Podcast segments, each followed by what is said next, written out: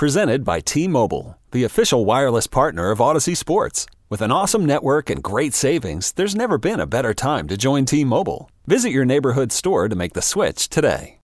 When you need mealtime inspiration, it's worth shopping Kroger, where you'll find over 30,000 mouthwatering choices that excite your inner foodie. And no matter what tasty choice you make, you'll enjoy our everyday low prices, plus extra ways to save, like digital coupons worth over $600 each week. You can also save up to $1 off per gallon at the pump with fuel points. More savings and more inspiring flavors make shopping Kroger worth it every time. Kroger, fresh for everyone. Fuel restrictions apply.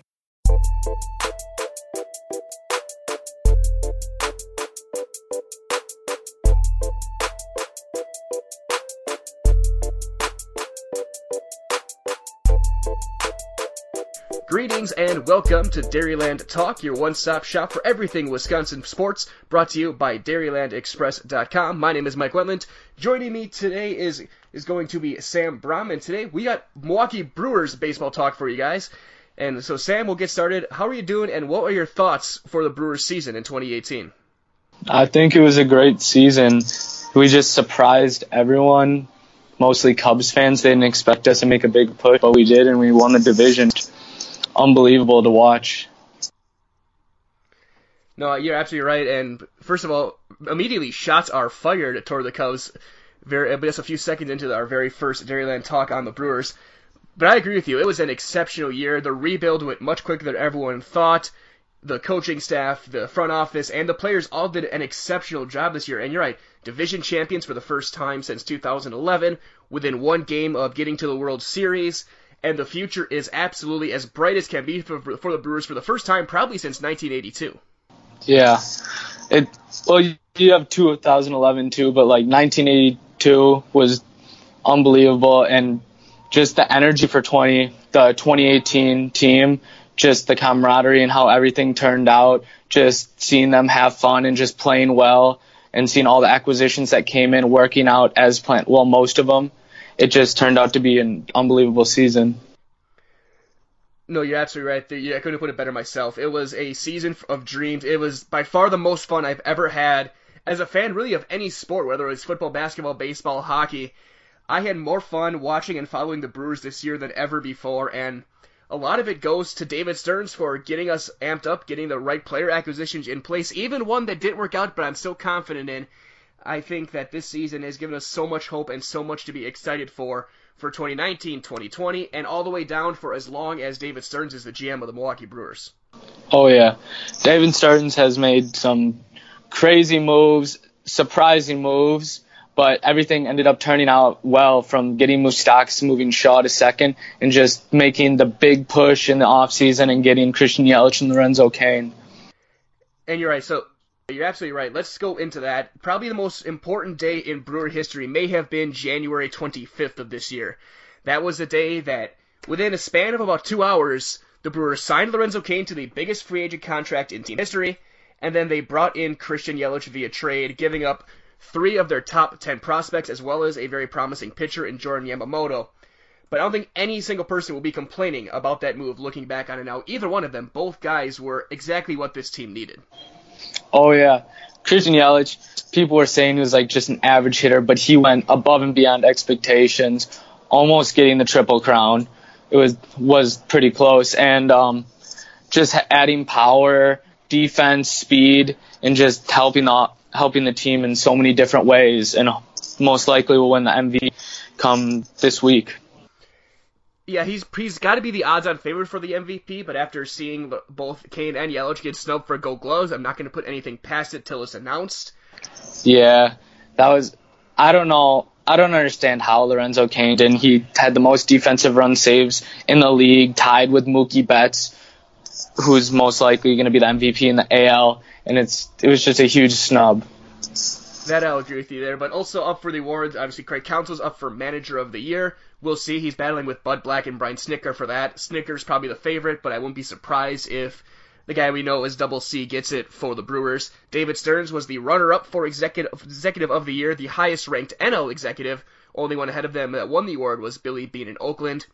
So it showed that from the front office to the clubhouse, everyone showed up and everyone showed out and even seeing guys like Travis Shaw get a Gold Glove nomination, Manny Pena get a nomination. And it's just is the season for for dreams that everyone overachieved maybe to an extent, but so much talent also showed up when you look at the breakouts of Jesus Aguilar, Orlando Arcia's second half of the season when he came back up from the minors, and guys like Ryan Braun having a it's a down year statistically, but up year as far as analytics, and his defense was always pretty solid. And like you said, Travis Shaw bouncing around, showing good defense at second base as well. So everything kind of came together really well, and they still had enough inconsistency that it should be even better next year. Oh yeah. Most importantly, Jonathan Schoop, that pickup, it didn't turn out well now in the 2018 season. But going into 2019, I think fans should be excited about what he's going to do because fans have been just just they weren't very happy with what he was doing, just striking out and just soft grounders. But he'll make a big impact. The power is still there. I agree. I think if they do bring him back, because there's still talk of a potential non-tender because of the possible $10 million price tag, I think he's going to have a big year. I followed him throughout his minor league career and is up to his time in Baltimore. I do think he's a very underrated player. It always has been. And just kind of even building off that, I think if they bring him back, give him a chance, I think he's going to have a monster year. He is one of the best in baseball at turning a double play. He's a very good defender with a big arm. He's shown he can play shortstop adequately as well, so that could always help this team out uh, for the future. And I think when it comes to the struggles he had this year, he was a guy where, and he admitted that he pressed very early on in his tenure. And I know as a guy who still plays baseball, once you start pressing, you get out of your rhythm, get your mechanics off, even by just uh, six inches with your with your uh, stride or with your dropping your hands. It takes a long time to kind of recover from that and build your way back up. So hopefully he gets an off season, much like Corey Knebel got a couple weeks in the middle of this year. Take a mental break, get away, come back in spring, and really show up and show how good you can possibly be. Yeah, for sure. He he's more comfortable with this team now. He he was having an off season off season in the first place with uh, I think it was a groin injury or hamstring injury. Then he came back was still a little rough, but then going into that that week where he got traded, he was hot, and then he gets traded, and it kind of was difficult. It was his first time being traded, and he was with a team like Baltimore as well. But going into next season, big things are going to come, and I think it'll just be another power bat in the lineup. Put him in like the fifth or sixth hole, and it will give you good defense. No, I agree. And I look very much back on uh, the Wilmer Flores scenario that happened when he almost got traded to the Brewers. You have a guy coming from Latin America with a franchise for as long as Schoop was, both in the minors and up to the majors. Just, just, just a shock to your system when you get traded. Even like Moose had a little bit of a shock when he got moved as well. So I do think, yeah, a bounce back season is in store, and I do think we'll see some building off bounce back seasons as well from guys like Domingo Santana. For the numbers for Ryan Braun, Orlando Arcia, I think Shaw's average will come back up, and even guys like Manny Pena will bounce back offensively as well. So I think for as great of a year it was, there's a lot of bounce back possibilities for this team going forward. Yeah, there's a lot of potential going into it. There are a lot of things like with Manny Pena going up and down with injuries, Domingo Santana who didn't put up the power numbers that he did in 2017. He only had about around like 15 home runs, and just there are a lot of guys that just had down years, but they still pulled off 96 wins and the division win. So big things are going to happen in 2019. No, I agree, and then and a lot of that's going to go back. So let's talk about the strength of this team, which was obviously the bullpen. Josh Hader obviously won the Trevor Hoffman Award for Best National League Reliever. Corey Knebel had a absolutely dominant last two months of the season and postseason. And even Jeremy Jeffress, as the third of that big three, struggled in the playoffs, but he was so good in the regular season that it's really going to help him out, I think, going forward. Yeah, everything turned out well. Hader was just that go-to guy. Fans were a little mad that like he couldn't pitch every day, but just with his three-quarter arm slot and throwing that hard, he needed those days off. But when he had those those days off, he made such a huge impact, throwing two innings, striking out just about everyone with that slider and that high fastball coming in at 97, 98, and it looks like it's coming in at 110. No, that's the good way to put it. It looks so much faster than it actually is, and that goes to guys in the starting rotation, which we'll get to in just a little bit. But other guys in the bullpen who I thought kind of underrated had good years. I did like what Dan Jennings brought. He was a good, solid inning eater guy. He was a workhorse. He was durable, and he didn't make too many mistakes. Uh, as much as he is easily maligned and may not be back next year, the first two months we had of Matt Albers was really good. Then his injuries hit in, and he was an absolute disaster from there. But if we can get the first two months of him, that could be another big boost to the sixth, seventh inning role. Yeah, he just like when he did in uh in Washington, he pitched very well, and then going into Milwaukee, he kept that going, and then just everything just started going downhill. I don't know really what happened, but hopefully this off season he can keep working and go back to his 2017, early 2018 self, and he'll be a big middle inning guy. Maybe give you a few innings for the 2019 season. And then other guys they brought up, uh, guys are going to probably be moving to the starting rotation. Obviously, Brandon Woodruff will probably move up. Corbin Burnes will be moving up to starting. That's already been confirmed. Freddie Peralta is going to have a chance to start next year. Those guys are all great, but one last guy to talk about who moved the opposite way and will probably stay there is Junior Guerra. Uh, Guerra has been uh, always been a strong uh, first half of the season guy as a starting pitcher, but then he would start to fade and he was pretty good in the playoffs as well. So I think he's a guy who could be a good spot for a that fifth, sixth inning bullpen guy. Come in, throw two innings, throw hard, throw that splitter as much as you possibly want, and become kind of that bridge between the starters and then the Hader, Jeffress, Knebel trio. Yeah, that could be something special going into next season. He can play that Woodruff role that he did at the end of the season, just having multiple innings, just coming the, out of the bullpen and just throwing hard. And that's what they need, throwing hard having that splitter working like what you said and having all of his off speed pitches coming out of the bullpen could be something special. I think yeah, you're. I, I can put it any better. And then so he moved now toward the starting rotation. No Jimmy Nelson this year, which hurt, which makes me even more excited for next year because he appears to be full go now. He looks to be fully healthy. I watched some videos of the bullpens that he's thrown. He looks like his mechanics are back. He looks to be throwing just as hard as ever and to be in better shape than ever before after his shoulder injury last year. Luckily, it was not a injury enough that's going to affect the way he throws. It was just kind of a fluky thing with the with all the tears he suffered diving back to first base. So I would look for him to probably be the headliner of that rotation next year. Then obviously you got Jhoulys Chacin coming back. He is he had the best year of his career, was durable, and was very, very solid, even going to the postseason, despite the results we got in Game 7 of uh, the NLCS from him. then you got Burnes, Woodruff, Peralta, maybe a free agent acquisition or a trade candidate. I don't know. We'll see what they look like. But the rotation of this team is looking pretty bright for the future, and they're still young. Yeah, this rotation, it's going to be interesting to see it going into spring training because there are a lot of candidates, over five candidates, and people are going to be fighting for a spot. You know, like Junior Guerra, see if he ends up in the bullpen, and maybe some other guys like you still have Davies, Chase Anderson, those guys who didn't do the best at the end of the season, but like could make a big impact in the rotation and possibly end up going into the bullpen and playing those long relief roles that the Brewers have really liked at the end of the season and throughout the 2018 season. No, I agree. And so, Sam, I'll ask you this. Uh, when's the last time you saw a Brewers pitching rotation that was this deep and this talented and with so many different options potentially for next for a for a following season? Never. I'm going to be honest. I've never seen anything like this in Milwaukee. There have always been those like like good guys, but they've been a little streaky. But this team, there there were players. They have players now that can make a big impact, and it's just like it's not that ace. It's just those guys that can make a huge impact, like working together as a five man rotation. No, I agree. And I look, the only thing I can think of would have been maybe 2012 when you had Greinke, Ben Sheets, and Shaun Marcum still around, but I'm not completely sure.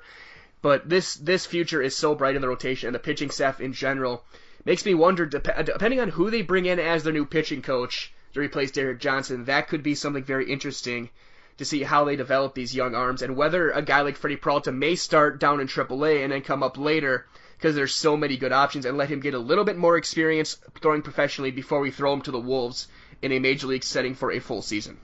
Yeah, a few guys that I think we should look out for that could make a big impact in that pitching coach spot is guys like Juan Nieves, former Brewer, and Chris Bosio, who used to coach for the Brewers. There was some situations with Chicago, but I think he could be a big part of that pitching staff, helping them, helping the young players get ready and get ready for them to get thrown to the Wolves and hopefully have success going forward.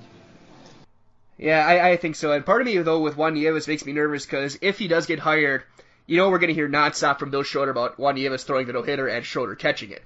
But But looking forward, so the pitching staff is in great hands. We know that. The bullpen is in good hands. We know that. Let's move on to the other spots of this team. Let's start with the outfield. We have obviously Cain, Yelich, and Braun were the starters for almost the entire season. Uh, we Domingo Santana became the pinch hitter extraordinaire later in the year. He'll probably be up with the majors full time next year. And that doesn't include guys like Keon Broxton, who is out there So Eric Thames can play the corners to a average to below average level defensively. And then also Hernan Perez can play in the outfield. We have uh, guys, if they want to bring back a guy like Curtis Granderson, that's an option as well. They just added Tyrone Taylor to the 40-man roster. There's some options here, and I wouldn't be surprised to see a couple of those guys get moved for for maybe some bullpen help or some help to replenish the farm system, specifically Broxton and Thames. Yeah, there's so much depth in there. You, as we know, Stearns loves his depth, but there are a lot of guys, a lot of trade chips they can use. That like we've talked about Keon getting traded, but he ended up staying with the team, and this could be the year that he goes. But throughout the outfield, this is honestly one of the best outfields in the NL and possibly in the MLB with with uh, Locaine batting 300, snubbed for the Gold Glove, of course, and you got the hopeful MVP in Christian Yelich, and you got Domingo Santana, who has who has great power to both sides of the field, and you got Ryan Braun, who's the veteran that helps in the clubhouse and can give you those 20 home runs and play good defense.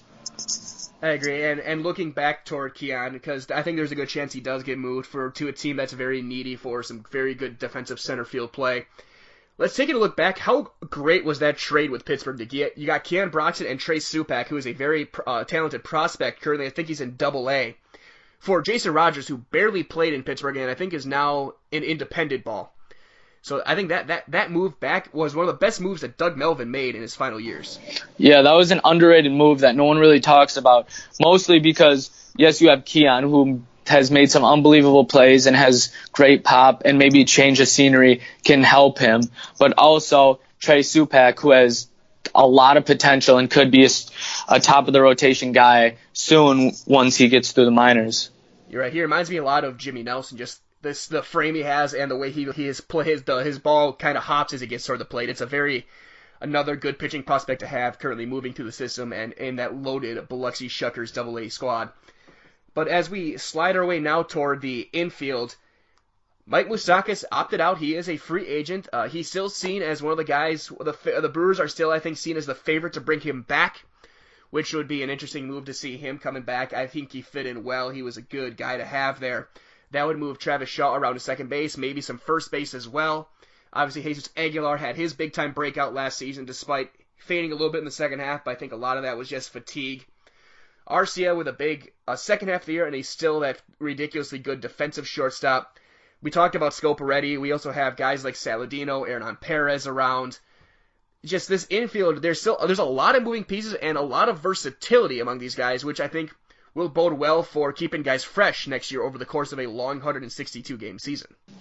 Personally, I think that they should keep it how it is. As much as Moustakas had a huge impact, I think that it should stay Shaw, Arcia, Schoop, and Aguilar. And if Schoop keeps going that way, like just that 2018 self, add protection for that. But this infield is going to be really good going into 2019. I agree. I think the one thought I would have had with thinking about bringing back Moustakas is the fact that he is a leader. He's a good clubhouse guy, and that way, if I were to bring him back, if I were to GM, and thankfully I'm not, I'm still too young, even younger than David Stearns is right now. I would have, if I if they bring him back, I would like to see them move around and give one of those four other guys a day off every day. So if you need Moose to get a day off, Shaw goes to third. If you need Aguilar a day off, Shaw can go to first. If Schoop needs a day off, Shaw goes second. Shaw can be kind of that chess piece where he's playing four out of every five days, but it's still, and then he can pitch hit that other day, so it still gives him uh, plenty of playing time, but he can move around, use that versatility, and keeps all those other guys getting regular at bats as well. So that's one option they have. And then you have Hernan Perez, the Swiss Army knife, who can come in late game for defense, but I think that's an option, but it all's going to depend on payroll and how much of a contract Moustakas wants, because we saw what happened last year with him, where the free agent market just didn't go his way. He had to sign late back with Kansas City. And I think a lot of fans probably want him back just to kind of justify giving up Brett Phillips, who who became a very quick fan favorite and is still a fan favorite in Milwaukee. You are recording. Yeah, Moose, he just that what he did for the clubhouse was unbelievable. And just he became a fan favorite right out of the gate. Right when he touched the field at Miller Park, Moose was going all throughout the ballpark. And just with Stearns, he's the type of guy is like it's either his price or it's like he doesn't want to go like take that risk of going like above what he thinks he needs to give up when it comes to money or players. I, I agree, and that's one thing I think Moose could be a buyer beware guy because we saw what happened with Eric Hosmer leaving and how he struggled in San Diego. So I think a lot of teams might be scared of Moose that way which could lead him back into Milwaukee for the foreseeable future. We'll see how that goes. Still a lot of time left. We still have to see who gets tendered, not tendered, who we move on from or not. But there's so many other options in this infield as well. Even back in the minor leagues, we got uh, Mauricio Dubon, looks to be fully healthy. He should be good to go in spring training. Be nice to see him up probably later in the season. Obviously, Keston Hiura, who is tearing up in Arizona right now. He has been far and away the best RBI man in that league already and we we already know he can hit. Hopefully, if he can play defense, he might be up sooner rather than later as well. And uh, there's still just so many different prospects that can be moved around, uh, moving up, moving down, and it's interesting to see. And that even goes forward for the catching position because Manny Pena will probably be back next year. Old man Kratz, I'm not sure. Uh, he was a great find, a great pickup, and he became kind of the mentor for the team and really worked with Jhoulys Chacin very, very well but I think at 38, he maybe has seen his best days. His time might be up in Milwaukee. And I'd like to see him brought back as a coach, but maybe not necessarily as a player. I would like to see what Jacob Nottingham can do as a major league player for a full season. Yeah, if Nottingham gets some opportunities, I think he'll take advantage of them. But if things don't like go as planned, you got a lot of guys that they can pick up and trade for. You got JT Realmuto who may will most likely take a lot, and then you have guys that you can um, you can sign like possibly a Jonathan Lucroy return. I don't see that co- happening. But also you have Wilson Ramos who can make a big impact, who's a great defender and a great hitter. Yeah, I look toward the favorite is obviously going to be Realmuto. Uh, he's been so good for so long. He's a very Jason Kendall-esque player, a top of the order hitter who plays good defense behind the plate, and that's how I've always seen him that way. And if the Brewers can get him for a reasonable price, I'm going to send a check to Derek Jeter right now because Realmuto it could, could be a perennial all-star hitting in Miller Park compared to hitting in Marlins Park. He won't be a Yelich type player, but he'd still be a very good pickup. But you look at a guy like Manny Pena. I do want Pena for now to get the lion's share of the starts. His defense is so good and so undervalued with that arm that he has, and I do think his bat bounces back I think he ends up becoming a very solid player, especially for a guy who was the player to be named in one of the 85 trades they've made that involved Francisco Rodriguez over the past decade. But I, I, I like what Pena can bring. Yeah, Pena is a special player. Yes, on defense. Um, with offensively, just like the past few years he's been with the team, he's had trouble with injuries. But if you give him, if you give him those starts and give him the opportunities he'll take advantage of them and he'll be a great player who can hit all over the field and has that sneaky pop and give you maybe 15 home runs. No, that's a good spot. And he always, and until this year, he was always pretty clutch looking back at his Mother's Day home runs, his Father's Day home runs, in which I was at a couple years ago. I was at that game when he homered when Jimmy Nelson threw that complete game. I think there's so much good stuff to be there. And you get, you and listeners, you can tell just by the fact how much we're gushing over all these players how excited we are for Brewer baseball, and there is so much to be excited for. As 2018 is just the beginning for the Milwaukee Brewers. Would you agree? Oh yes, the Brewers. It's it's going to be so entertaining to see what they do, just as a team and just the competition that they'll have going into next season with, of course, the Cubs, the Cardinals, and maybe even the Pirates, who got hot in the start of the season. They did take that downfall, but you never know what they're going to do. They're that team that it's like, yeah, they're not going to do good, and then they come in hot. And you also, I, I'm hesitant to say this, but the Reds, all taking our pitching coach and taking the Dodgers hitting coach, they have good players, and they could be kind of sneaky. And I agree. Yeah, new staff in Cincinnati could go a long way. Plus, we don't know what the Cubs and Cardinals will do. Uh, the Cubs are currently being linked to guys like Bryce Harper.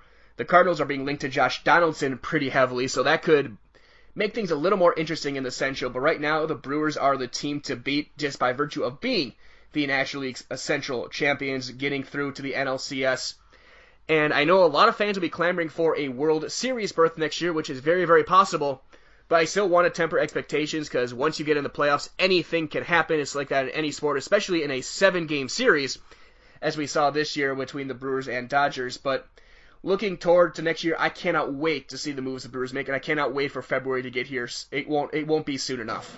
Oh yeah, it's it's gonna be a long it's gonna be a long off season, but I'm excited to see what Stearns is gonna do when it comes to free agency, who they're gonna pick up for coaching and just the special trades he does and just all the moves that he does. We've heard that um we've heard that he's gonna keep most of the team, but there will be some moves coming and I'm excited to see what he's gonna do. I agree. And so some of those moves we will preview for that for you guys next week. We'll take a look at some of the arbitration guys, what we can look for with that, some of some potential non-tender guys, trade candidates. We'll break down a lot of the moves you can expect. That'll be coming next week on the on Dairyland Talk. So, Sam, I'll look to you. Where can people find you on Twitter? What are you writing about, and what can people look for for you for the uh, on on the writing front? They can find me at World of Wisconsin Sports, or they can go to my personal account at sam.brom2, and that's where they can find me. All right, folks, you can find me on Twitter at Mike Wendlandt, W E N D L A N D T, all one word. You can find me writing on, of course, on Dairyland Express. I'll be writing about everything Wisconsin sports, Packers, Brewers, Bucks, Badgers, even some hockey as well. So look for that. And of always, check in consistently here to Dairyland Express and for Dairyland Talk. We'll be bringing you guys new podcasts every week covering all of the major Wisconsin sports, Bucks, Badgers, Brewers, and Packers, all coming your way starting from here on out. So for Sam Brom, this is Mike Wendlandt. We'll sign off. We'll talk to you guys next week with more Brewer baseball on Dairyland Talk. Have a great rest of your week, everybody.